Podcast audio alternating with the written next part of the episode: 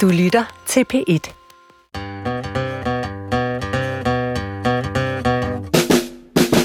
Velkommen til Vildt Naturligt på P1. Din værter i dag er Johan Olsen. og Vicky Knudsen. Det er altid hyggeligt at lave Vildt Naturligt og meget lærerigt. I dag bliver det lidt anderledes. Det bliver stadig lærerigt. Det bliver stadig meget lærerigt, men det bliver mega vemmeligt. Ja, det gør det Ja, faktisk. det bliver uhyggeligt. Det er død og elendighed, vi skal ind på i dag. Og noget, som mange sikkert altså, kan ikke genkende til. Mm-hmm. Og sikkert ikke øh, ser tilbage på det som noget rart. Nej, der bliver øh, drysset salt i nogle sår, rusket op i nogle fæle minder i dag i Vildt Naturligt. Vi skal snakke om drab. Vi skal simpelthen snakke om drab. Jeg ved faktisk ikke, om definitionen drab går ind på det, der sker her. Jeg tror bare, at man skal prøve at undgå ordet mor. Ja.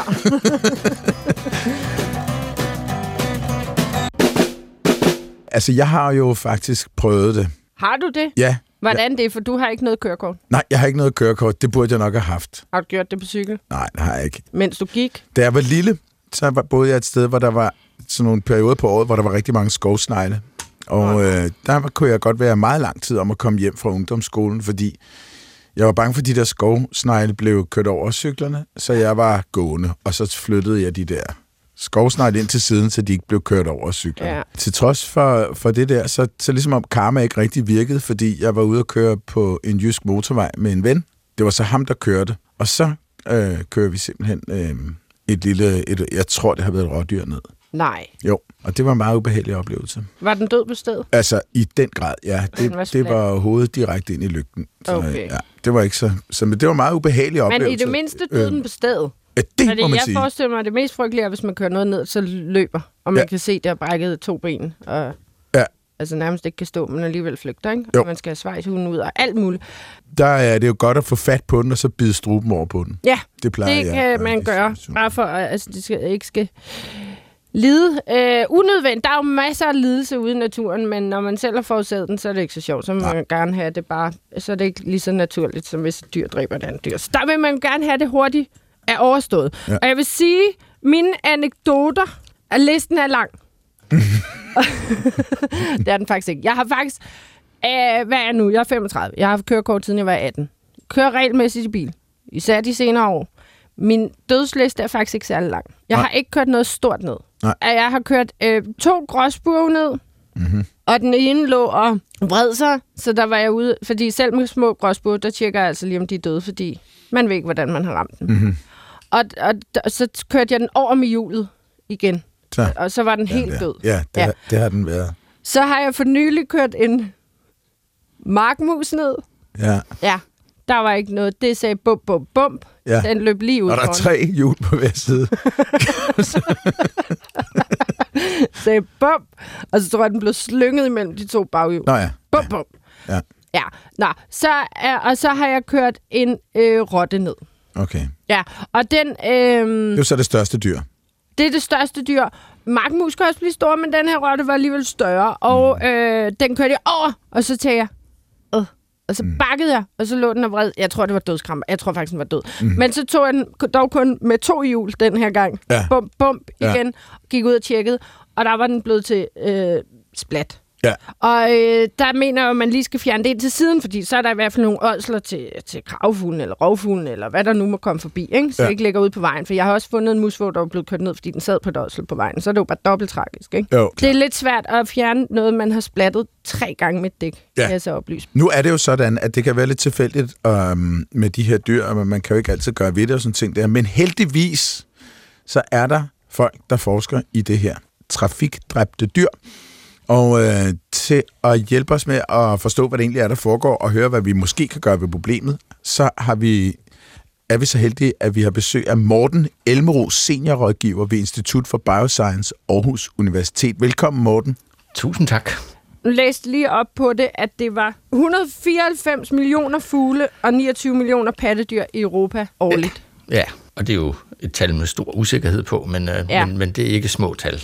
Altså man kan sige, det er vel øh, tættere på et minimumstal end et maksimumstal. Der er vel mange dyr, der ikke bliver registreret. Jeg tror, det er det. Det, det har du fuldstændig ret i. Så uanset hvordan vi vender og drejer det, så er det, altså, det er jo grotesk mange. Det er, det er, temmelig, mm. det er temmelig mange. Hvor mange mennesker øh, går det ud over det her? Altså her i Danmark, der er det jo sådan noget, der sker meget, meget, meget, meget sjældent. Øh, Ja. Og i Sverige og Norge, der har man jo nogle lidt større dyr at køre ind i, så der ryger der et par stykker hvert år. Altså en elg der på forruden, den kan godt være lidt tung. Præcis, ja. præcis. Hvordan ser de danske tal ud, når det nu er det 194 øh, estimat af 194 ja, Ja, ja. ja. millioner fugle og 29 millioner pattedyr? Hvordan er de danske tal? Altså, vi har ikke særlig nye tal for det, men, øh, men, men der ryger jo nok et par millioner padder og et par millioner fugle øh, og en, to millioner pattedyr, små pattedyr. Okay, Det, det løber jo hurtigt op. ja. Øhm, de store, dem som vi lægger mærke til, vi kører ind i, medmindre man er biolog, Ja. som os, s- øh, altså hjortevildt, der er vi nok op, der er de bedste tal, vi har, det er en ja, 12, 10, 12, måske 15.000, hvis vi tager lidt af mørketallene med. Okay. Det er også mange. Ja. Men jeg tænker især sådan noget som øh, padder, mm-hmm. der ikke har det for godt herhjemme. Kan det decideret være et problem for bestandene, øh, når man i forvejen har en masse arter, der har det lidt mangelfuldt med levesteder, og hvis de så skal vandre fra et sted til et andet. Altså, mm. ved, har, har man undersøgt, om det rent faktisk truer padebestandene, for eksempel? For nogle af de arter, hvor du har nogle små isolerede bestande, hist og pist, kunne være strandhuse eller, hvad ved jeg, klokkerfrø, og hvis man så fik lagt en vej tæt på mm. deres ynglevandhul, så har de det jo med alle sammen, der samles dernede om foråret. Og hvis du så får lagt en ny vej ind der, hvor, hvor du kører en hel del over, Ja. så kan det godt gå hen og betyde noget for bestandene. Ja. Altså, der er jo vel også en grund til, at netop skrubtusser får utrolig mange afkom, og de alle sammen vandrer på en gang. Der er jo også en risiko for, at der ryger nogen. Jeg vil ja. sige, jeg har prøvet, og det kan jeg kun anbefale, hvis man har tid nok, at køre ned. Øh, fordi, som du siger, Morten, nogle øh, nørder, de jo ude sent om natten, mærkelige steder. Køre på en grusvej midt om natten, inde i en skov, Ja. lige når alle skrubtusserne vandrede. Det tog, øh, jeg vil tro, tre kvarter at køre 100 meter, fordi og min stakkels mor sad ved siden af, og det var øh, en kamp med at køre en halv meter, så kom der en skrubtus, og så stivner yep. skrubtusser jo. Nej, Så du kan ikke vente på, at den hopper videre, så jeg måtte ud hele tiden og flytte skrubtusser Nej. ind til siden.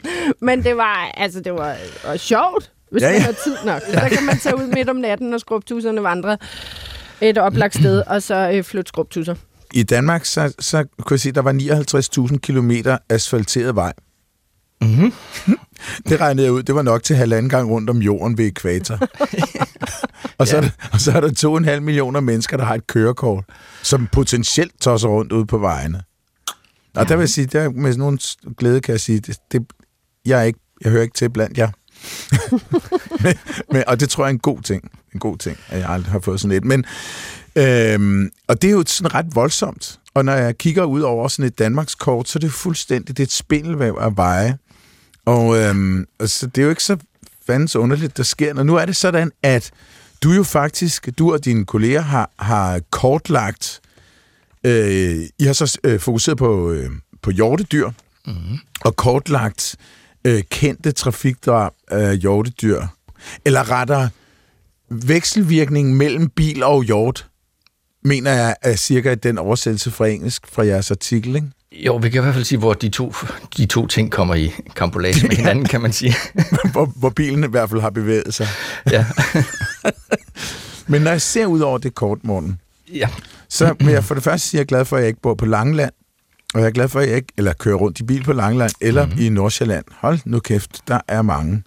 Men ellers er det jo temmelig jævnt fordelt over det hele. Det er lidt tyndere i Vestjylland, men det er måske også bare lidt mindre trafik i Vestjylland. Så det er ligesom ret jævnt fordelt over det hele. Er det rigtigt set? Det er fuldstændig korrekt. Der er ikke nogen veje, hvor man ikke kan få en buler, buler i forhånden af bilen, fordi man kører ind i en hjort. Og der er jo så en sammenhæng mellem, hvor meget trafik der er på vejene, og hvor store bestanden er i områden, man kører rundt i. Men, øh, men ja, der bliver påkørt hjorte overalt i Danmark. Mm. Så hvornår, øh, hvornår er det værst? Altså, men, der er, de er fordelt altså rumligt, om jeg så må sige, landet nogenlunde ligeligt fordelt. Mm. Men hvad med i tid? I forhold til måneden, så er det måske meget godt, at vi snakker om det her om efteråret, fordi nu kommer vi ind i en periode, hvor der bliver kørt flest ihjel. Eller Okay. bliver ramt flest. Det sker her i oktober og november måned. Der er der generelt høje kollisionsrisikoer. Hvorfor det? Øhm, fordi dyrene begynder at bevæge sig mere rundt, givetvis. Vi høster markerne, øh, så de skal rundt og finde nogle andre steder at stå øh, for, for at skjule sig og for at finde mad. Og så samles hjortene jo også efterhånden. Og så skal jeg sige, der kommer altså også et peak om foråret i april-maj måned. Okay. Og det har igen nok noget at gøre med, at det er, det er så mest primært på rådyrene, at øh, rådyrene smider smider de unge, ungerne fra året ud, eller fra sidste år ud. Ah. Så skal de ud og finde noget, nogle nye steder at være. Og hannerne bliver territorielle også, så de flytter også rundt på hinanden. Og så når dyrene bevæger sig mere rundt, så er der jo også større sandsynlighed for, at de kommer over en vej. Ja. er den rigtig nok, den der, Morten, det kan du måske bekræfte, øh, med at når vi går over til vintertid, så bliver det lige, så kører mange lige pludselig i skumringen, og så bliver der kørt flere dyr ned, fordi det så ja. passer med, at rigtig mange lige pludselig kører, når det er lidt skumringstid, og man skal hjem fra arbejde. Er der også et peak der? Nej. Det er en skrøne. Det er en, det er en, det er en god begrundelse til at sige, at man skal passe på med at køre ind i dyrene, men øh, der er ikke, vi kan ikke se nogen effekt af, at man lige skifter der, fordi Nej. ugen før, der kører man altså også rundt i skumringen. Det bliver bare flyttet en lille smule. Ja. Og grunden til, at man har fået det billede, er måske netop, at oktober-november er de perioder, hvor der bliver kørt mest ned. Ja. Øh, Så, så det er måske der, den er opstået. Ja. Til gengæld tror jeg, måske, den vil jeg mene er rigtig nok. Jeg tror ikke, det er noget, man som sådan siger, men det kan være, det er et øh, ord, vi skal have spredt ud i hele Danmark. At rigtig mange glemmer, når der kommer et rådyr, så tænker de godt, så er rådyret løbet over, og så kører de bare videre, og så kommer det næste rådyr, og så kører man det rådyr ned. At man skal huske, det har i hvert fald hjulpet mig nogle gange, mm. at bremse helt ned og vente og se, om øh, der er også rigtig mange dårdyr på Bornholm, de er jo endnu mere flokdyr. Ja. Lige at vente og se, om der kommer flere end den ene, og ikke bare tænke, puha, det var godt, jeg ikke ramte den, og så ræse videre med 80 i timen, fordi så kommer nummer to måske, og så kan man slet ikke nå at bremse. Nej. Er det et ord, vi skal have spredt lidt ud? Det er rigtigt, at nummer to, eller nummer tre, eller nummer fire sikkert mm. heller ikke kigger så meget efter, om der kommer en bil, fordi den løber bare efter nummer et. Ja. Og det er ofte nummer to, man rammer, det er du fuldstændig ret i. Ah, godt så. Ja. Ja, så skal vi til at have lavet en kampagne. Ser du et rådyr, så er der flere smådyr. på vej. Det- Over din vej. Nej, Hvordan er fordelingen af øh, trafikdræbte? Jo, nu har du kigget på rådyr, dårdyr og kronvildt, ikke også? Ja. Og så tænker jeg på, at, at hvordan er fordelingen i forhold til deres...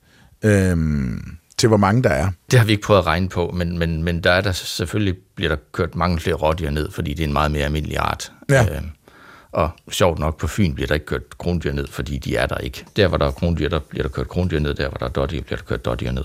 Jægerne, de er enormt bekymrede, det har de været nogle år nu. Fordi de bemærker, at rådyrbestanden falder ret drastisk. Og det har den gjort nogle år. Ja. Kan det have noget at gøre med trafikdrab? Jeg tvivler på, at det har noget at gøre med direkte med trafikdrab at gøre, fordi Okay. det kunne også være, fordi bestanden er blevet for tætte, og så går der en eller anden sygdom i det. Altså, nu nævnte vi Fyn før, der skete, Ja. der skete der jo et Ja, voldsomt, voldsomt fald i rådyrbestandene for, hvad, 10-15 år siden. de sked sig selv ihjel. Der var et eller andet sygdom, der gjorde, at de fik dårlig mave i hvert fald. Ja. Ja. Okay. Det var en meget stor procentdel af rådyrene på Fyn, der forsvandt på grund af den her sygdom. Så jeg mener, udbyttet blev halveret Ja, på få år. Så det var ret voldsomt. Ja, det er og, ret og- voldsomt. Og man har set nogenlunde, det, eller det samme er sådan begyndt at stille og roligt at ske i, i Østjylland her, øh, og vist også i nogle områder på Sjælland. Men er der så grund til bekymring, Morten? Ved du det? Fordi altså, jeg tænker mere, det er jo ret naturligt, også med øh, kaninpest for eksempel. Mm-hmm. Så bliver bestandene alt for store, eller ræve og skab. Det resulterede så desværre i, at reven for eksempel forsvandt fra Bornholm. Men ellers så er det jo så er det vel meget naturligt, at når bestandene bliver for store, så udbryder der måske sygdom, og så er der mange flere, der bliver smittet, fordi bestandene yep. er for store, de er tætte. Og så vil en masse svage individer dø, men så vil populationerne vel også stille og roligt, hvis ikke lige det er på en ø, Ja. øh, genetablere sig efter nogle år. Det er fuldstændig rigtigt. Altså naturen regulerer sig selv på den måde. Ja.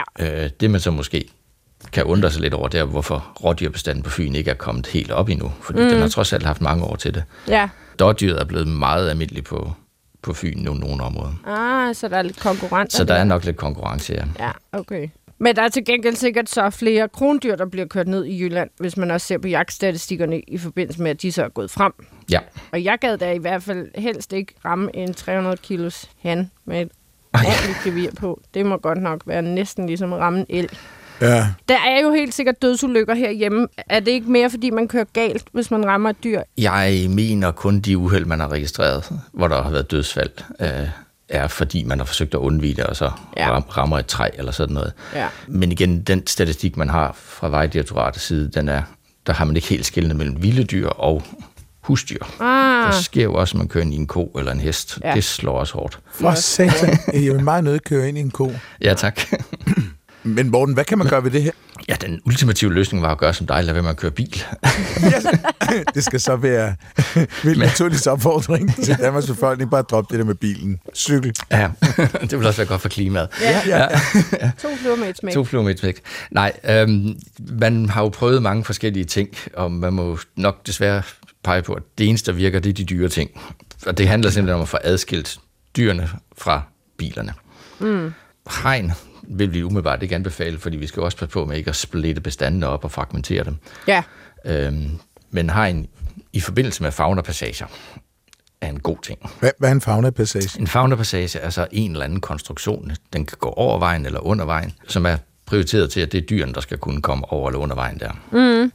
Og det kan være en bro, som vi har nogle stykker af, og det kan også være øh, tunneller under vejen for de, for de lidt mindre dyr. Eller i virkeligheden er der også nogle af de broer, der kører over ådale, som vi kalder faunapassager. Det tænker man ikke over, at det faktisk har en funktion som det, fordi det er jo bare en pæn ådal, man har øde, ødelagt så lidt som muligt, skal jeg sige det sådan. ja.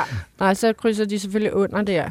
Jeps. Altså, jeg har set sådan en øh, fauna passage. Jeg har ikke været på dem, der går over motorvejene, som man ser dem nogle steder. Der er nogle rigtig flotte, nogle i Jylland. Mm-hmm. Øhm, men jeg har, har været under øh, jernbanenettet til sådan en øh, fauna passage under jernbanen, hvor der kommer de der højhastighedstog. Ja. Og der synes jeg jo, det var meget opmuntrende at se. For det første er det jo vildt smart, at man... Fordi nu snakker du om hegn, og det skal jeg også lige høre lidt mere om. Men der var sådan et meget lavt padehegn, som ja. mest af alt bare lignede sådan en altså betonafskærmning på en vej nærmest. Det var jo ikke så højt, men så bulede det lige lidt ud, sådan, så paderne ikke kan kravle op over det og vælte over på den anden side. ja. Og så bliver det jo sådan, er det så det, der er pointen, at det bliver sådan en form for ledelinje hen til passagen? Det er jo ideen med det, er, at paderne, eller hvis det var vildtegn, de mm. større dyr, de kan følge, følge hegnet. Ja, Øh, fordi det vil da være dumt at blive kørt over lige ved siden af en faunapassage. Jamen, det er det. Det vil være ærgerligt, ikke? ja. Ja. Og jeg synes også, det var meget opmuntrende, når man så kom under den der... Nu var det også en ret fin å, der løb igennem, så der var meget dyreliv. Mm. Men der var rådyrspor under, og der hoppede frø rundt.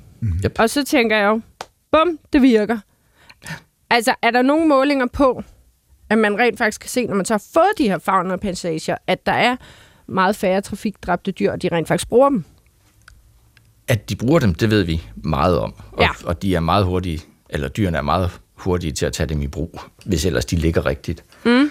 Både padder, de vandrer sig ikke så langt for at komme ind til dem, men også altså, rovdyr især, de er jo heller ikke så bange for nye ting. Men, Nej. men hjorte og harer også, de, de, de bliver, faunapassagerne bliver brugt i stor stil. Ja. Og så er det jo så det, at man som regel har hegnet langs med hvad vejen, når man har anlagt faunapassagerne. Så der må man formode, at der også kommer et færre trafikdrab lige omkring det. Men vi har faktisk ikke, vi har ikke prøvet at se på det her i Danmark. Nej, okay. Men det vil sige, at, at hegn med en pil dyr den her vej, ja.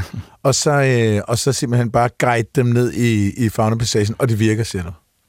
Dyrene finder dem, og de krydser vejen. Men hvad, hvor, hvorfor laver vi så ikke fauna-passage over det hele? Uh, det koster lidt penge.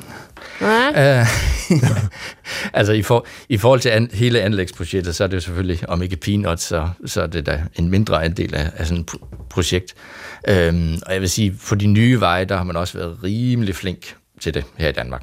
Okay. På de nye Okay. motorveje. Det er, jo, det er jo hovedsageligt de store veje, man gør det på. Ja. Øh, fordi det også er der, du har mest trafik, og det er der, det trafiksikkerhedsmæssige aspekt måske også er størst, fordi det er lidt mere problematisk at køre ind i en, et rådyr med 110 end, end med 70 km i timen. Ja. Øhm, men jeg vil sige, det store problem, det er måske så, at vi har hele det gamle vejnet. Mm-hmm. Motorvejen hen over Fyn, motorvejen hen over Sjælland, der, de jo anlagt før man sådan begyndte at tage hensyn til, til, til, at dyrene også skulle kunne komme over vejen. Okay, så hvis man skulle gøre noget der, så skal man i gang med at bygge. Ja. Og når du siger, det er dyrt, hvad, hvad, hvad koster en faunabro? Uh, Jeg vil gerne have en, der er rød. Jeg kan godt lide rød. Lige farven, det har vi så ikke regnet ind i prisen. Okay. Nå. jeg, jeg tror, det skal du selvfølgelig spørge Vejdirektoratet om, men vi er nok oppe i en 20-30 millioner, afhængig af, hvor meget der skal graves og, og anlægges rundt omkring. Så skal der også være en pæn bro. Det Ja. ja. skal det. Men det er de også nogle af de der nye fauna passagebroer. De er altså virkelig pæne. Ja, jeg synes også, Altså, de er de flotte. noget. Ja. Det skal jo helst minde så meget om naturen, der bare går hen over vejen som muligt. Så, Ja. Ja, Og var der ikke noget for nylig med, den meget sjældne hasselmus, som i den grad har problemer med fragmentering af landskabet, og som Jeps. er i far for at uddø, nærmest havde bygget rede på en faunapassage. Det er fuldstændig rigtigt. Man lavede jo for 15 år siden, eller hvad der er, en faunapassage nede ved den motorvej, der kører ned til Svendborg. Mm. Og den pløjer lige igennem noget skov, Ja, øh, hvor der er hasselmus i. ja, Og der har man så lavet en stor, bred faunapassage, hvor man så har gået og ventet på at finde ud af, at hasselmusen har brugt den. Øhm, og nu sagde jeg før, at dyrene er hurtige til at bruge dem. Lige hasselmusen er så lidt en speciel historie, fordi den vil jo helst have noget vegetation at kravle i. ja. så man har skulle vente på, at det ligesom blev, blev udviklet. Der kom lidt brumbærkrat og sådan noget langs. lige præcis. Ja, Men det er fuldstændig parallel udvikling af, hvad man har set øh, i Tyskland og England, hvor man også har faunabrugere som hasselmusbrugere. Det tager, Fedt. lige lidt, det tager lige lidt tid, men men de bruger dem. det kommer. Ja. Hvis man ikke i Danmark har tal på, så bliver der kørt øh, så og så mange færre hjorte ned, for eksempel hvis vi får lavet en fauna-passage. Og det giver mening ved hasselmusen, man tænker, vi har et meget troet dyr her, den skal helst stadig kunne sprede sig. Men hvordan finder man ellers ud af i Danmark, hvor man lægger en fauna-passage? Det gør man under planlægningen, og så, finder, og så ved vi jo så nogenlunde, hvor dyrene er. Mm. Hvad for nogle øh, landskabstyper eller habitater, som de findes i. Ja, Og så lægger man dem jo typisk der. okay. Øh, vi har snakket ådalene før, og vi, jeg nævnte også lige skoven nede ved Svendborg. Altså hjortevildet er jo i et eller andet grad knyttet til skov. Ja, Det er også i nærheden af skov, at vi kører mest ihjel. Og det er jo nok, fordi det er der, dyrene mest er. Mm. Øhm, så man vil finde et sted, hvor, hvor det er nemmest muligt, han har sagt, at lægge den der faunapassage, når man skal igennem noget skov. Hvis vejen er gravet ned, så er det nemt at lave en bro. Hvis vejen ligger, eller hvis vi så kommer ud til Ådalen, hvor vejen jo skal over noget, over landskabet, så laver du en bro, og så kan dyrene komme under. Øh, så skov er et godt sted. ja, Øhm, en god indikation på, at her vil der være brug for en faunapassage. Og ådalen er også, for som du, som du selv siger, der er jo masser af dyr i de der ådale, også fordi der som regel er natur langs med dem. ja, Så de, hvis ikke det er levested, så er det jo ledelinjer gennem de mere åbne områder. ja. Så det er sådan Okay. typisk de to ting, øh, som man, man går efter. Og så paderne, det kan jo være meget, meget, meget, meget lokalt, om der lige ligger et lille vandhul, så Ja, må man gøre noget der. rigtig godt lille vandhul. Mm. Ja. Jeg stoppede for at kigge efter en kærhø den anden dag, og så åbnede vinduet, og så var det bare en rørhø. Eller bare, det var ikke en sjælden Hey, hey. steppehø. Men så inden fra en have, så kunne jeg høre en la- løvfrøs ud og kvæk. Altså, det var jo ikke et sted, hvor man lige tænkte, hold da op, der er fyldt med vandhuller og, og dejlig natur her. Altså, det var midt ud til landvejen, og med ja. Marker omkring, og så en have, og så sad der bare... Inden fra haven. Der lyder Der- du ligesom altså- en, øh, en løvfrø. Gjorde jeg det? Det var ikke gættelyden. Men, hey, Det er gættelyd. ikke gættelyden. Hey, Skal vi der ikke- kommer en gættelyd. Skal vi ikke tage en gættelyd? Jo, Har du vi tager lyd en med? gættelyd. Gættelyd! Juhu. Ja, Der mangler lidt... Jeg tror, vi skal have en jingle til den der gættelyd. Det er sådan... Nu kommer Der er der... lidt blink. Gæt en lyd! Åh. oh. Ja. Det er ikke jinglen. Det er den lyd, I skal gætte. Okay.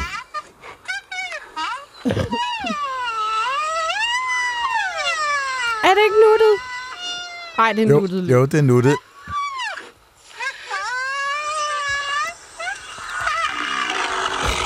Sådan der. Sådan. Hold da kæft. Hvad lavede du lige der til sidst? Var der lige lidt sinusproblemer? øh, jeg synes også, det er en nuttet lyd, men, dem, men jeg må sige, jeg fik også vækket lidt det der, når, når små børn plager. Ej, Nå, man ja. fik også lidt lyst til at give dem et los. Sige, nej, I kan bare Nu glemme det. Ud. For Ud. ikke den Toblerone, det er Nej. min. Ja, Ja. og kun papas. Kun papas Toblerone. Øhm, ja, det er, Hvad siger du, Morten? Uha. det er ikke fordi, du skal gætte endnu, Borten. Bare Nå, okay. om du har en idé. Så I skal lige summe over det til, ja. Til sidst i programmet sammen med lytterne. Altså, Okay, det lød okay. lidt som min gode ven Michael, når dagen efter han var for længe. Okay, Vika, har du været hjemme hos Mortens ven Michael? Søndag morgen. Søndag morgen klokken 8. Som Stod min ude gode foran ven vinduet med en optager. Ind af vinduet eller sådan noget. Ja. Ja, ja. Den vender vi tilbage til. Øh, jeg har til gengæld et stykke kort nyt fra videnskabens verden med. Nå, for den da. Mm, Er det noget, du vil delagtiggøre os andre i? det vil jeg meget gerne. Fedt. Nu er vi dernede igen, som man siger. Nå, Men ikke, men ikke dernede. Okay, ikke dernede. Vi er i fortiden. Okay. Vi har jo øh, i vildt naturligt gennem flere omgange talt om for eksempel den kambriske eksplosion mm-hmm. og livets oprindelse og alle sådan nogle ting. Og nu, nu er der så simpelthen bare nogen, der har slået rekorden Nej. for at have fundet det ældste dyr på jorden. Nej. Yes. Og det spændende ved det her dyr er, at det, det, det her dyr er blevet til et fossil. Det er dødt for 890 millioner år siden. No.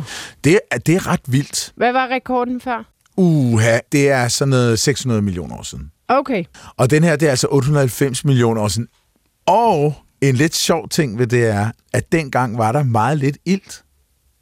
Så derfor har man faktisk ikke regnet med, at der ville være flercellede øh, ja, dyr simpelthen på det tidspunkt. Og for det andet, så var der en periode for 720 til 635 millioner år siden.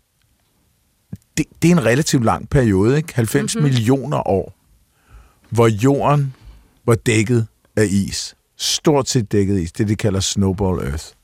Det har den her snøvs også overlevet, for de findes stadigvæk. Det er nemlig en, et svampedyr. Og svampedyr, det er sådan en øh, porøs øh, sag. Den har ikke noget mavetarmsystem, og den, er- den er altså temmelig simpelt udformet. Den er ikke en svamp. Den er ikke et dyr. Men den er ikke et svamp, det er ikke en champignon. Og det er heller ikke et dyr. Jo, det er et dyr. Det er et svampedyr. Ja, det er et svampedyr, men det er, man, det er en meget, meget primitivt udgave af et dyr. Selvom vi ikke, primitivt bruger vi ikke.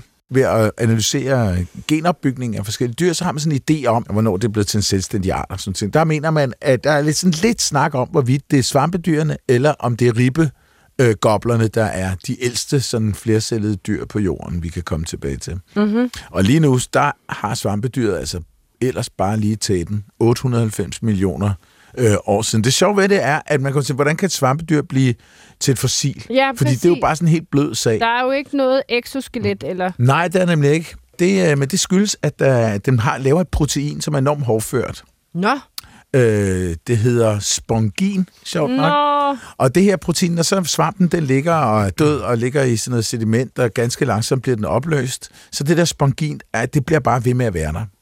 Og så på et eller andet tidspunkt forsvinder det selvfølgelig, men der er det altså blevet så mineralsk, det den ligger i, at der begynder at, at gro kalcitkrystaller der, hvor spongin har været før. Så er der sådan et netværk af, af, af gange, hvor der, altså, altså mikrometer, millimeter gange, hvor der bor sådan nogle øh, kalcitkrystaller nede i. Så det kan man, der kan man finde Og det. hvad så? Så bliver det ikke nedbrudt, eller hvad det her Nej, protein? det vil være et mineral for i gåseøjne evigt. Spændende! Yes! Og både ribbegobler og øh, svampedyr eksisterer stadig. Ja. Ja. Sammen med, øh, før nævnt i dette program, sølvfiskene, der også har eksisteret i godt og vel 500 millioner Ja, år. dolkaler. Hvad skal ægte? Ja, dolkaler. Levende fossiler. Har du set et svampedyr? Ja, ja, det har jeg. Mm. Har du set et svampedyr, Morten? Ikke hvad jeg ved af, men man har jo sikkert været forbi dem uden at vide det. Ja. Det var nyheden om det ældste dyr, man har fundet på jorden. Du lytter til Vildt Naturligt på P1, og vi har besøg af Morten Elmeros, seniorrådgiver ved Institut for Bioscience, Aarhus Universitet. Og vi taler om trafikdræbte dyr. Har du selv kørt dyr ned på vejene? ja, Nu bliver det stærkt personligt. det har du simpelthen. Ja. jeg har haft den tvivlsomme fornøjelse at køre et rådyr ned for et par år Øh. siden, og Ja. lidt katte og Nej. en mosegris og sådan andre. Oh, Sikkert også røget en fugl. Jo, en svale ja. i hvert fald. ja. Hvad gør du, når du, når du kører et dyr over? Ja, især det der rådyr der. Ja, altså, det, som I selv snakkede om i starten, det er en rigtig god idé at sørge for, at dyret er helt dødt. Det er en trist oplevelse, men man kan da mindst sige, at dyret er slået ihjel med det samme. Mm-hmm. Øh, og det her rådyr, det var helt dødt, inden, Ja. jeg, inden jeg fik stoppet bilen. Godt. Ja, okay. men jeg var tilbage og kigge og, ja. og lægge den ud i grøften til rovdyrene. Røde glinter ender godt. Mm-hmm. Øh, så kan de da i hvert fald få glæde af det. Ja, ja, lige præcis. Det er selvfølgelig lidt svært på motorvejen, men man bør sikre sig i det, så vidt muligt, om, om dyret er slået helt ihjel. Men der er jo også nogen, der øh, kan finde på netop, hvis de kører en, en fasan eller et rådyr ned, og så tage, og det vil jeg da ikke bebrejde dem, det giver da god mening, at øh, tage den med hjem og spise den. Fordi det er jo helt fristet, og der er jo masser af lækkert kød på og sådan noget. Mm. Så i stedet for ja. at give den til alle ådselsæderne, så, så giver man den til sin egen lille indre ådselsæder. Ja, ja, ja. Øh, men hvorfor skal vi køre alle de dyr på forbrændingen, der bliver kørt ned? Når der er så mange dyr derude, der lever af ådsler. Altså, er det ikke lidt noget pjat? Og der, det bliver jo så også lidt din personlige holdning, fordi det er jo sådan set ikke det, du arbejder med. Ja, altså, det er da rigtigt nok, man kunne, øh, i stedet for at køre dem på forbrænding, så kunne man jo lægge dem ud i en skov eller en eng eller sådan noget. Ja, Et, sty- et, et stykke væk fra noget, fra en vej, vil ja, jeg så ja sige. det er det. Lige hvis man kan kaste den. Ja. Jeg er så også godt klar over, så kan det være, det er bundemandens mark, der er lige over på den anden side, så lad være med at smide den ind på hans mark. Hvor, hvor lang tid tager det for sådan en, øh, et rådyr at blive spist? Det er sæsonbestemt. Ja. Altså det sjove er det hele, når man nu tæller alle de her trafikdræbte dyr, der er der jo også en hel videnskab i, hvor tit skal man så køre, hvis man skal have et præcist estimat. Øh, Ja. og, og de små dyr, de forsvinder fra vejen på, på et døgn. Et døgn. Så de er spist, eller de er blevet kørt, Eller så, blevet meget, fjernet. ja, så kørt så meget i smadret, så man ikke kan se dem mere. Men Ah, et, ja, et, et, rådyr, et rådyr, der kommer ind på en mark, det ved jeg ikke, Vicky, hvad har du en idé? Hvor mange, hvor mange rovfugle kan du sende forbi? Ja, men Det jeg tror, at hvis det, er høj, noget, hvis det er højsommer, så vil jeg også tro en uges tid, fordi så kommer der jo netop både rovdyr og fugle og alle mulige biler, og så kommer fluerne og lægger deres madikker i, og så går det altså rigtig stærkt. Mm-hmm. Hvor hvis det er vinter, så kan der jo nok gå nogle måneder. Ja. Nu øh, mener jeg, Morten, at du også har været med til at komme med et andet forslag til, hvordan man kunne undgå nogle af de her trafikdrab. Det, du ser i din forskning, er, at det er ret forudsigeligt, hvor mm-hmm. de her hjorte øh, går over vejen. Vi sætter en formel op, så, ja. vi, kan, så vi kan regne på, hvor tit det sker, eller, eller hvor, hvor på vejene det sker, og hvornår det sker på døgnet og på året osv. Mm. Og så er vores idé, når vi nu alle sammen kører rundt med en GPS i bilen, eller ja, på telefonen, han har sagt, at man så kunne øh, lave en app, som kunne, selvfølgelig den ved, hvor vi kører, og fra GPS'en, og øh, den ved, hvad klokken er, og hvornår på året vi er, og så kunne man lave en advarsel, der han har sagt, er, er, er tilrettet til virkeligheden. Ah, Fordi det der er problemet med os bilister, vi er jo ligesom, eller mennesker, bilister. Mm. Øh, Bilister er næsten ligesom mennesker. Forskningen har vist. der ryger en lille smule af menneskelighed, når vi sætter os bag rettet, fordi ja, så skal ja. med fremad. Øhm, nej, men vi, er jo, vi reagerer, vi er jo ligesom dyrene, så hvis ikke der er fare, hvis ikke vi oplever en fare, så er vi jo fuldstændig ligeglade. Så alle de der vejskilte, der står med en springende hjort på, de virker ikke, fordi nej, okay. vi oplever det for sjældent, at der rent faktisk kommer en hjort der, når vi kommer ind i skoven. Hvis man så øh, havde en, en eller anden form for advarsel, der rent faktisk var meget afhængig af, at nu, nu er det faktisk farligt, Ja. så kunne man håbe på, at bilisten ville være den intelligente art og begynde at reagere på det. Jamen, det er jo genialt. Altså, jeg vil sige, jeg reagerer på de der skilte, men altså, det siger jo også bare mere om mig. Jeg har simpelthen så autoritetstro, så hvis der er et skilt, så sidder jeg og kigger efter rådyr. Men, ah, men, og især hvis jeg er udlandet, og der er et vildsvineskilt, eller et losskilt, eller et yes. elskilt, så er det nok mere sådan, hvor er de? Jeg skal se dem. Jeg skal helst ikke køre dem ned. Men øh, det er selvfølgelig rigtigt nok, at jeg kan godt se, hvis man bare kører forbi det skilt hver dag på samme strækning, så mm-hmm. Lærer man, nu har jeg ikke kørt et rådyr ned de sidste 60 dage, så der kommer jo ikke nogen rådyr her, selvom der står et skilt. Så man tænder den, når man sætter sig ind i bilen, og så kan den sige, Bip. hey, det er oktober, du kører klokken øh, 16.30, du kører igennem den her skov, mm-hmm. det er godt nok giftigt. Så siger den en lyd, hey, slow down. Sådan et eller andet, altså den er jo ikke lavet endnu, men det var da en idé, som forsikringsselskaberne kunne, kunne måske kunne bruge, så de skulle udbetale lidt mindre. Ja, Ja, helt klart. Øhm, det, skal, det skal selvfølgelig være noget, som, som, som ikke, ikke gør, at bilisten kigger. Altså, der er selvfølgelig et trafiksikkerhedsmæssigt aspekt i det, men en eller anden lyd, som, eller, eller en, en, en farve på GPS'en, der viste, at, kortet, kortet bliver mere eller mindre rødt. Ja. Hvad man nu kan forestille sig. Ja, eller, eller dig, Morten Elmeros, som bare skriger, Pas på! På! Nej, Ja. Du har sådan en behagelig stemme, Morten. Ja. Ja. Den kunne godt være sådan en, du tak. kører nu ind i et pissefarligt område. Pas på grævlingen for satan. Ja. Her er der rådyr. Her er der dørdyr. Ja, Men, her kommer tog, her kommer rådyr. Her kommer, tog, her kommer rå- Her er der umiddelbart ingen fare. Ja. Du er et fladt, Åh, ja. monotont landskab. Vil du så mene, at man bare skal tage alle de der rådyrskilte ned? Eller springende hjortskilte? Springende hjortskilte. de er ret flotte. De er ret flotte Ja, jeg og synes lidt ikke, man skal tage dem Nej, vel? og jeg reagerer jo til synligheden. Skal man, have begge, man skal have begge dele. Man kunne, man kunne jo sagtens have begge dele, altså, Ja. fordi der, der er jo også stadig nogen, der kører rundt i bank, gamle biler, han har sagt, eller mm.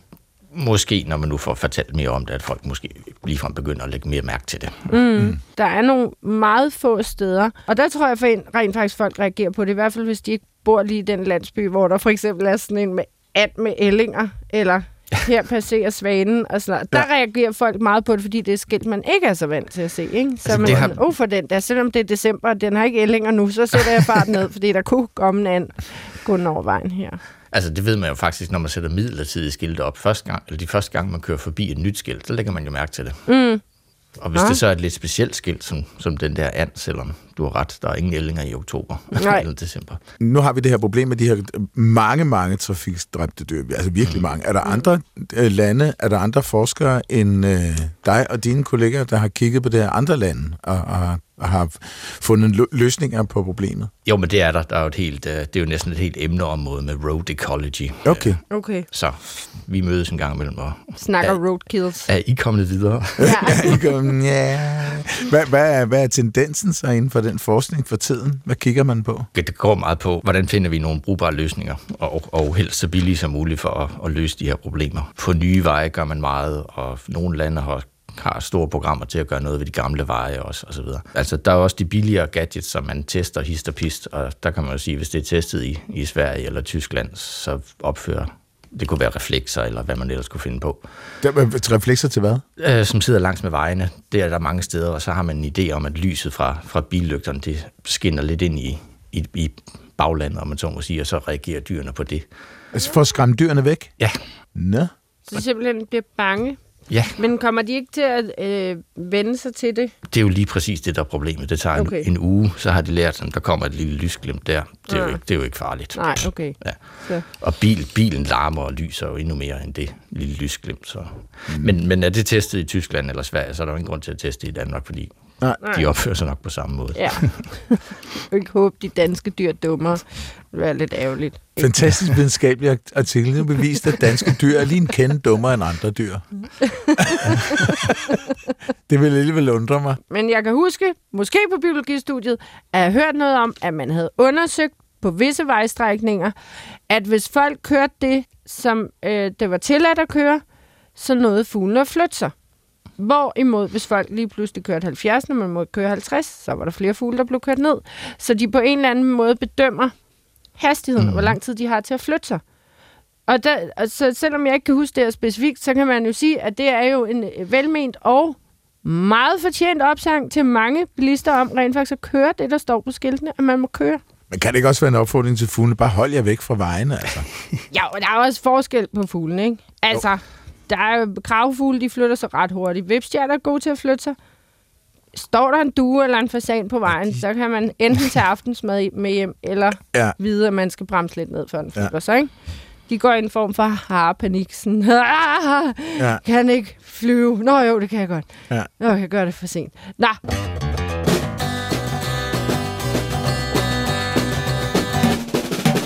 Du lytter til Vildt Naturligt på B1, og vi snakker om trafikdræbte dyr.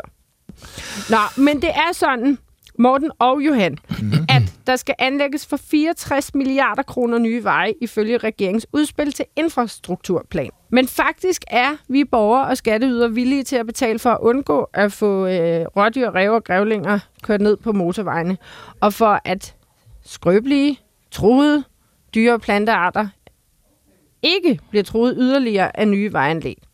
Det viser en ny undersøgelse fra Institut for Fødevare og Ressourceøkonomi på Københavns Universitet. Så her er over 14.000 danskere blevet spurgt, hvad deres husstand er villige til at betale for, at motorvejene bliver ført en anden vej, så de ikke larmer nær så meget i deres lokale skov, eller så man undgår at ødelægge dyrenes levesteder og fange dem i forlygterne. Svarene viser, at danskerne er villige til at betale op mod 3.500 kroner om året til det formål. Wow. Så vi har sendt vores Frygtløse. Frygtløse. Frederik Bjerre Andersen. En tur i Harskoven nord for København for at møde forskeren bag undersøgelsen, lektor og sektionsleder Jesper Sølver Skov fra Københavns Universitet. Jesper Sølver Skov, vi går her i øh, Harskoven, hvor vi kan høre Hillerød motorvejen, der skal lige mellem bøgestammerne. Men hvis en motorvej skal gå alle mulige andre steder hen end lige ud, så koster det jo nok nogle penge. Øh, Er folk villige til at betale for det? Vores undersøgelse viser, at både når det gælder støj, og når det gælder opdeling af naturområder, når det gælder trafikdrab af dyr, og når det gælder påvirkning af unikke naturområder, så har folk en ret tydelig præference for at undgå det, når der bliver lavet nye vejforløb. Og hvordan opgør man, at folk har en præference for det? Det er et godt spørgsmål, fordi det er jo ikke sådan, at vi kan gå ud og observere reelle transaktioner på et marked. Altså folk kan jo ikke købe stillhed, så at sige, eller vise sine præferencer gennem forbrugsvalg. Men det vi kan gøre, det er, at vi kan stille nogle, nogle situationer op, hvor vi beder folk vælge mellem. Hvis du nu ved, der skal være et vejforløb her, og det vejforløb enten er forbundet med støj eller ikke er forbundet med støj. Hvad kunne du så forestille dig at afgive af forbrugsmuligheder? Det er det, det andre mennesker kalder omkostninger, eller hvad du vil, af, hvad du vil betale for det, øh, for at undgå, at den her støj bliver på et vist niveau. Og højt støjniveau svarer til, at vi står næsten lige op ad motorvejen. Jamen så har folk en betalingsvilje på små 2.000 kroner om året per husstand. Men hvis du kommer ned på de lidt lavere niveauer, så, så ligger det et, et sted mellem øh, ned, ned omkring de de 1000 kroner. Så et spænd mellem 2000 og 1000 kroner, afhængig af et støjbillede. Man risikerer jo også, at skovens dyr bliver kørt ihjel ude på motorvejen. Er folk villige til at betale noget for at undgå det? Det her med trafikdrab af dyr, det handler jo dels om, at der er nogen, der synes, det er ubehageligt at tænke på, at dyr bliver kørt over i trafikken. Men det handler jo også om, at når du og jeg kører på motorvejen, så har vi jo en risiko for at komme til skade, hvis vi påkører dyr og, og materiel skade og menneskeskade. Men de to ting kigger vi ligesom på samlet. Og der er det omkring, igen små 1000 kroner, omkring 800 kroner per år per husstand, og, og der er husstand defineret som husstanden, der bruger vejen. En motorvej kan jo også ødelægge dyrenes levesteder i skoven. Hvad er folk villige til at betale for, at det ikke sker? Ja, for at undgå, at dyrene får dårligere levevilkår, og særligt når vi snakker om den hvad skal man sige, særligt sårbare eller unikke natur. Det er det, vi har spurgt ind til, eller biodiversitet. Jamen, der er det sådan, at tab af levesteder og tab af arter, det, det er svært at konkretisere helt præcis, hvad der vil ske, men hvis man har sådan et, et unikt naturområde, så har folk en betalingsvilje på omkring 800 kroner per år per husstand, for, for at undgå, at vejforløb kører den vej igennem. Og det, der er jo lidt specielt ved det, det er jo, at det her det er jo en værdi, som ikke nødvendigvis er afhængig af, at vi bruger det pågældende område. Men det er simpelthen bare erkendelsen af, at et værdifuldt naturområde bliver påvirket af en vej. Så det er dybest set et tal, der relaterer sig til hele befolkningen. Hvor, hvor mange af de andre priser, vi finder frem til, det relaterer sig jo til brugerne, enten af vejen eller af det pågældende område.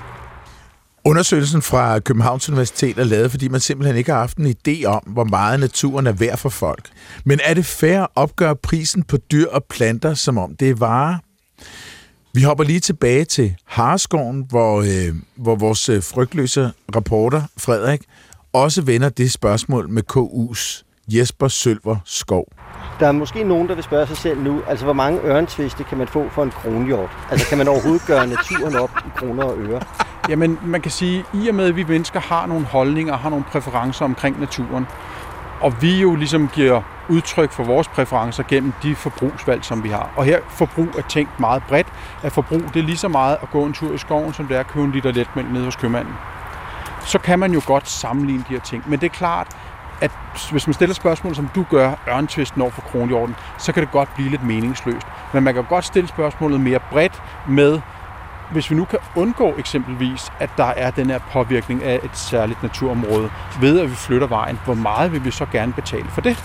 Men er det egentlig fair at sige, at en eller anden spidsnudet mus må lade livet, fordi det var for dyrt? Jamen, det er jo noget, man i sidste ende må lade op til politikerne om. Hvad er det for nogle regler, de gerne vil lade gælde for, hvornår vi kører en vej gennem et, et naturområde, eller bygger på et naturområde, eller hvornår vi lader være med at gøre det. Men man kan jo godt ligesom sådan spørge befolkningen, hvad mener I egentlig om det her? Og det vi oplever, det er, når vi spørger ind på det her med, hvis du får, får forringet dine rekreative muligheder, eller hvis du får at vide, at nogle unikke naturområder vil blive påvirket negativt, så synes folk generelt, det er noget, der er værd at bekymre sig om, og de har en betalingsvilje for at undgå det. Med de motorveje, der nu for eksempel er planlagt i Danmark, og det, som folk siger, de er villige til at betale. Ved du, er det noget, der kan batte i forhold til faktisk at lade en motorvej løbe en anden vej? Vi har ikke haft mulighed for i vores studie at gå ind og analysere konkrete motorvejsforslag, heller ikke historiske motorveje. Men det vi kan se, det er, at hvis man laver sådan et lille regneeksempel, hvor man er meget konservativ i, hvor mange mennesker, ud, hvor mange mennesker bliver egentlig berørt af det her, så når man frem til et relativt stort årligt beløb. Og det, det viser i hvert fald, at der er rum til at afholde nogle ekstra omkostninger for at undgå nogle af de her effekter. Om de to ting så står mål med hinanden, det må man se på i de konkrete øh, projektforslag. Så nu har vi været ude i skoven med Jesper Sølver Skov. Jeg kan godt lide, at der er den kobling. Det vil jeg sige. Hvad siger du til den, den her undersøgelse, Morten Elmeros? Jamen, det var da egentlig et forbavsende højt beløb, folk er villige til at bruge mm. per, per år lige frem, skal man huske. Dejligt at vide. Uh, så, så må Ja. politikerne jo bare til at, at gøre noget, så vi Jamen- ikke, ikke ødelægger så meget natur med vores veje, fordi vi, vi kan jo også godt lide de der veje, det må vi jo indrømme. Ja. De er jo meget praktiske.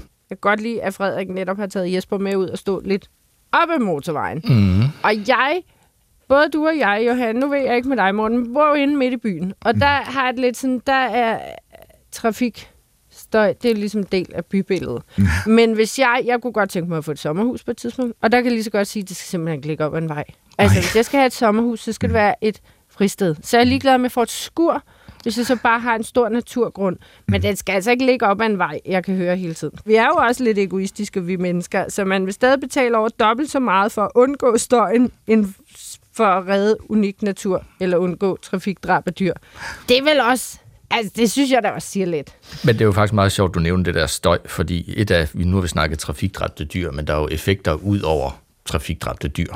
Mm. Øh, man ser jo på, det ved du sikkert mere om, Vicky, men altså fugle, der er jo en større, fuglene siger noget andet, hvis der er trafikstøj. Ja. Øh, og, og, og man kan jo se, at der er flere og flere ynglefugle, jo længere væk du kommer fra en vej, eller sådan noget. Ja. Øh, der er forskel på de forskellige undersøgelser, men der er en generel tendens der, og selv blandt pattedyr, selv blandt flagermus, kan vi se, at der er højere aktivitet, jo længere væk vi kommer fra vejen, og det, der snakker vi altså kilometer. Ja. Ja, så, så- så dyrene kan heller ikke lide støj, Nej, kan man eller, sige. eller hvad det nu er, der, der gør, at der er færre dyr der, ved, Ja. der langs vejene, så det er jo ikke bare lige det der lille tracé, hvor der er asfalt på, der er, der er et problem i forhold til naturen. Og mm. der er også lysforurening. Og lysforurening Ja. ikke mindst også, ja. Og jeg tænker også, det må vel være svært, Morten, sådan at sammenligne, hvad skal man sige, hvor mange penge, der bliver brugt. Altså, fauna-passager er dyre. Mm. Det er også sikkert dyrt at implementere det her i GPS-systemer. Men når man tænker på, hvor mange penge, der så bliver brugt årligt fra forsikringsselskaber eller folk, der skal ud og hente påkørte dyr. Øh, altså, hvis man tog den pose penge og kunne reducere antallet af trafikdræbte dyr betragteligt, ja. så ville det jo også lidt kunne opveje hinanden på en eller anden måde. Altså de penge, der bliver brugt årligt, versus de penge, det vil koste at anlægge en bro, og så spare nogle penge på trafikdræbte dyr. Jeg tror, det var Dyrens Beskyttelse, der for et par år siden lavede øh, en, en opgørelse. Fordi man kan, man kan jo ringe ind til Dyrens Beskyttelse, hvis man har kørt et dyr ihjel eller Mhm. mm-hmm. såret det. Men de prøvede at kigge på sådan en femårsperiode. Jeg mener, det var et par hundrede millioner, forsikringsselskaberne sagde, de brugte på ulykker med hjorte. Hold da kæft, et par hundrede millioner over fem år. Altså, det, er- jeg ved godt, at det var et slag på tasken, men det er noget af den stil. Det er et kolossalt beløb. Er du bimmer, vi kan få mange fauna-passager? Hvis nu siger, hvis nu siger 10.000 for at tage et rundt tal, 10.000 påkørsler af hjorte hvert år. Mm. Og hvad koster det at reparere en bil? Altså inden du kommet ud af værkstedet, så- eller inden du kommet ind på værkstedet næsten, så, så har du brugt 10 eller 20.000. Ja.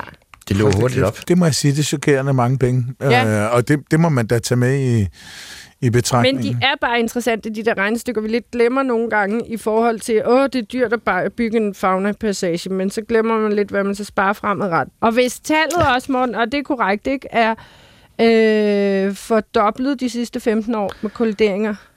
Det er korrekt. Der har været en meget pæn, eller pæn stigning, Ja. øh, som sikkert har skyldes, at best, hjortebestanden er, er steget. Mm. Hvis, hvis, hvis hjortebestanden fordobles, så fordobler du antallet af trafikdrab i et område. ja. Okay, men det er jo ret vildt, fordi der er jo, ikke, der er jo, der er jo væsentligt mere trafik på vejene end for 15 år siden. Jeg skulle lige til at sige, så skal du selvfølgelig også have korrigeret for det. ja.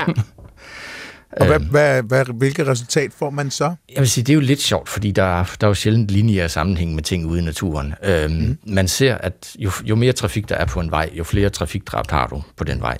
Men når du kommer op på en 8-10.000 årsdøgnstrafik, som det så smukt hedder, mm. øhm, så begynder det faktisk at falde. Så begynder der at komme færre og færre trafikdræbte dyr. Okay, er det fordi, at de ikke øh, nærmer sig veje, hvor der er virkelig tung trafik? Ja, eller fordi de simpelthen står der og kigger der og siger, ej, det her, det, det kan jeg Jeg kommer ikke." aldrig over. Okay, jamen fair nok. Ja. Ja. Det vil sige, at vi skal ikke udvide vejnettet. Vi skal simpelthen bare have mere trafik ind på det eksisterende vejnet, så holder dyrene sig fra det. Ja, Hashtag easy. lidt træls job at have, bare at køre frem og tilbage der. Ja. Men, Ja, Okay, jeg kan bedre lige vores andet regnestykke. Flere okay. fauna-passager, Ja. færre trafikdræbte dyr. ja. der er i hvert fald en pose penge, som man måske ikke har øje for, Præcis. når man... Mm. Vi skal simpelthen have fat i øh, regeringen. Vi øh, må lige sende dem det her afsnit. ja. Og derfor har jeg faktisk en øh, telefonlinje igennem til Mette Frederiksen. Og Mette, hvad Og siger Benny du? Engelbrecht, så skal der Øjeblik, simpelthen... jeg skal lige snakke med Ja, det med det først, ja. Ja, hvad siger du så til, øh, til den her idé, at Morten og til dels også øh, Vicky er kommet med i løbet af den her udsendelse, at vi simpelthen får etableret de der fagnebroer? Jamen, det synes jeg da faktisk, det lyder som en rigtig god idé. Det synes jeg, vi skal have gjort noget ved. Mette, vi siger tak her. Okay. Men Vicky, det var da en dejlig nyhed. Statsministeren siger, okay, så, øh, så siger vi, vi skal høre din lyd. Det synes jeg også. Du skal da ringe lidt mere til ministeren, Meget gerne, ja. hvis det er så nemt at løse problemerne. Vicky, jeg vil høre din lyd. Den kommer nu. Øhm, vi tager lige lyden igen, Mhm. og så skal der gættes. Ja. Nu det lyden kommer her. Og jeg bliver helt glad. Vi høre det der grønt? Ja, det kommer.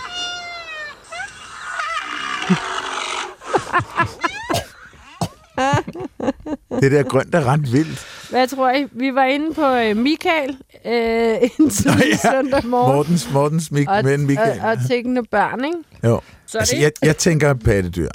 Hvad tænker du, Morten? Jeg, tænk, jeg har også tænkt pattedyr, specielt med den der bøvs i sidste ende. Ja, netop. Jeg tænkte egentlig val, men ikke bøvsen. Det passer måske ikke så godt til en val. Nej, nej, det vil jeg heller ikke. Nej. Øh, Jeg synes også, jeg kan høre vind og sådan. Ja, så, så det kunne godt måske være noget hjortedyr af en slags, men, men når nu Vicky så siger, at hun bliver i godt humør, så kunne det måske også være en, hvad ved jeg, en trane, der står og... Ej, men ja, Morten, jeg bliver godt humør af alle dyr, så der er ikke... Du skal bare... Det er selvfølgelig rigtigt. Selv mig en, svampedyr. øh, Selv svampedyr. Svampedyr, ja. jeg det ved jeg ikke. Det er selvfølgelig rigtigt. Nøgen snegl, så... Jeg overvejer lige lidt, mens Johan han... Ja, Johan, så må, nu må du gætte. Ja, men jeg, med, jeg tror, at vi har at gøre med en søelefant. Og det er så særligt ungerne, vi hører. Aha, der tigger. Ja, som tigger. Ja. Okay. Det var et meget godt bud også. Tak. Jeg tror, jeg holder fast i jorden Ja, af en slags. en, af en slags. En eller anden art af hjort. Der tigger den også. Jeg ved ikke, hvad de står og siger til hinanden, og Nej, de har et eller når andet. de skal charme sig ind på hinanden i mudderpølen. Det er et patdyr. To patdyr. Der ikke snakker til hinanden, men muligvis prøver at snakke til den, der filmer. For jeg tror, det der sker, er, at det rent faktisk er to dyr, der tigger helt vildt. For de er bag en indhegning. Jeg ved ikke, om vi er på sådan noget rehabiliteringscenter for vilde dyr, eller om det er en zoo, eller hvad det er. Det ligner mere noget sådan lidt mere privat. Mhm. De ser godt ud, de her dyr. De hygger, men det er også tydeligt. Måske er de blevet flaskeopfodret. Det er to næsehorn. Og det er Okay. ikke, jeg vil kalde dem teenage næsehorn. Det er ikke helt små unger, det er ikke voksne næsehorn. De er lige, de er sikkert i den alder, hvor de er ved at skulle lære, at der er ikke mere flaskeopfodring. Så det er derfor, jeg gætter på, at det er sådan noget rehabiliteringscenter for Ja. ja. vilde dyr, eller deres De har røget for meget has. ej, jeg gider ikke engang til at sige, at deres mor er blevet skudt og fået skåret, skåret horn af. Altså, så begynder Nej, det nej. bare at blive sådan en virkelig tragisk historie. Ja. Ja. Vi satser på, at altså, alt har været Men du sagde det alligevel. Ja, Åh. Men de ser glade ud, de her to. Og de har det i hvert fald godt. Og Mhm. da øh, damen begynder at filme, ja, det er tydeligt, de prøver at sige, Giv os noget mad! Mad! Mad! Mad! og så gik stemmen i overgang til sidst. Ja. Mad! Nå, okay, næsehorn. Ja, to- så vi var et to stykke- nutte næsehorn. Vi er et stykke både fra hjort og søelefanter ah, ja, her. ja, men vi var inde på pattedyr. Ja. Tusind tak til Astrid for det her fuldstændig forrygende nuttet klip med to næsehorn. Morten, tusind tak, fordi du hjalp os med at få, blive lidt klogere på øh, de udfordringer og eventuelle løsninger øh, der er i forbindelse med trafikdrab af dyr i Danmark. Det har været sindssygt spændende. Det har det. Morten Elmeros, seniorrådgiver ved Institut for Bioscience Aarhus Universitet. Tak fordi du ville være med. Det var en fornøjelse. Selv tak. Tak i lige måde. Og, Øhm, øhm, ja, og vi kan jo kun slutte af med at sige, kør pænt, overhold hastighedsbegrænsningerne. ja, og kommer der et dyr, kommer der sikkert flere dyr. Et dyr kommer sjældent alene, som det gamle ordsprog siger. Så vent lige med at trykke på speederen igen. Ja. Og vi har fundet øh, løsning til regeringen. Så altså alt i alt, synes jeg faktisk. Det var en succesfuld udsendelse. Det var det. her. Vi fik også politisk ja. indflydelse. Det har vi ikke haft før. Nej, og det var på tide. Meget produktivt. Utroligt, hvad man kan nå på en time i godt selskab. Ah. Nu er det sådan, at vi bliver nødt til at sige farvel. Ja. Øh, og tak for i dag. Øh, men inden vi løber, så skal vi lige sige, at hvis der er lytter derude, der har øh, en god biovidighed, øh, ros til programmet, eller måske lige frem en idé til, hvad vi kan tage op af emner øh, fremover. Eller Øhm, slik. Eller, Nej, det er også bare fordi, jeg prøver at lade være med at spise så meget sukker. Jeg tror, at vi skal bede lytterne om at lade være med at sende slik til os, fordi det er der faktisk nogen, der har gjort. Og så pludselig så bliver vi forventet, så tænker vi, nå, er der ikke noget slik nu? Så, det, så, så lad venligst være med at sende slik.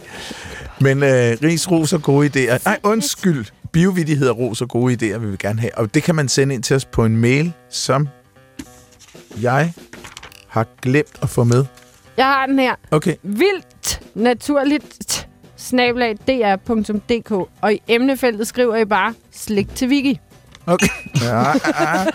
Og, øh, og man kan høre udsendelserne på sin øh, podcast udbyder, eller, eller på DR's ja. Ja. podcast ting. Tak til vores voksenven Karsten, og tak til ingen ringer end vores frygtløse Frederik Bjerre Andersen, vores kollega, der var en tur i Harskoven, og til Jesper Sølverskov fra KU for mm. også at deltage og fortælle lidt om det her. Hvad vi er villige til at betale.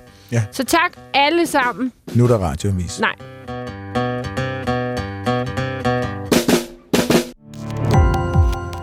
Gå på opdagelse i alle DR's podcast og radioprogrammer. I appen DR Lyd.